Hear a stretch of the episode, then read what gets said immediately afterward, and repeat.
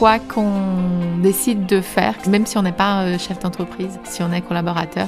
Là où nous sommes placés, c'est là où nous devons être. Et après, il faut savoir se remettre en question, bien évidemment, mais là où nous sommes, nous devons apporter de l'optimisme. Et je pense que c'est ce dont on a énormément besoin actuellement.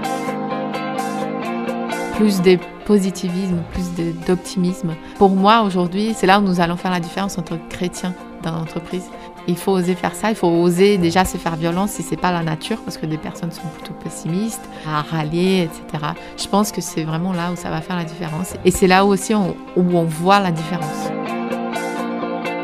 Quand on est autour des personnes qui ne font qu'y râler, et que nous sommes chrétiens et qu'on râle aussi, c'est bien dommage.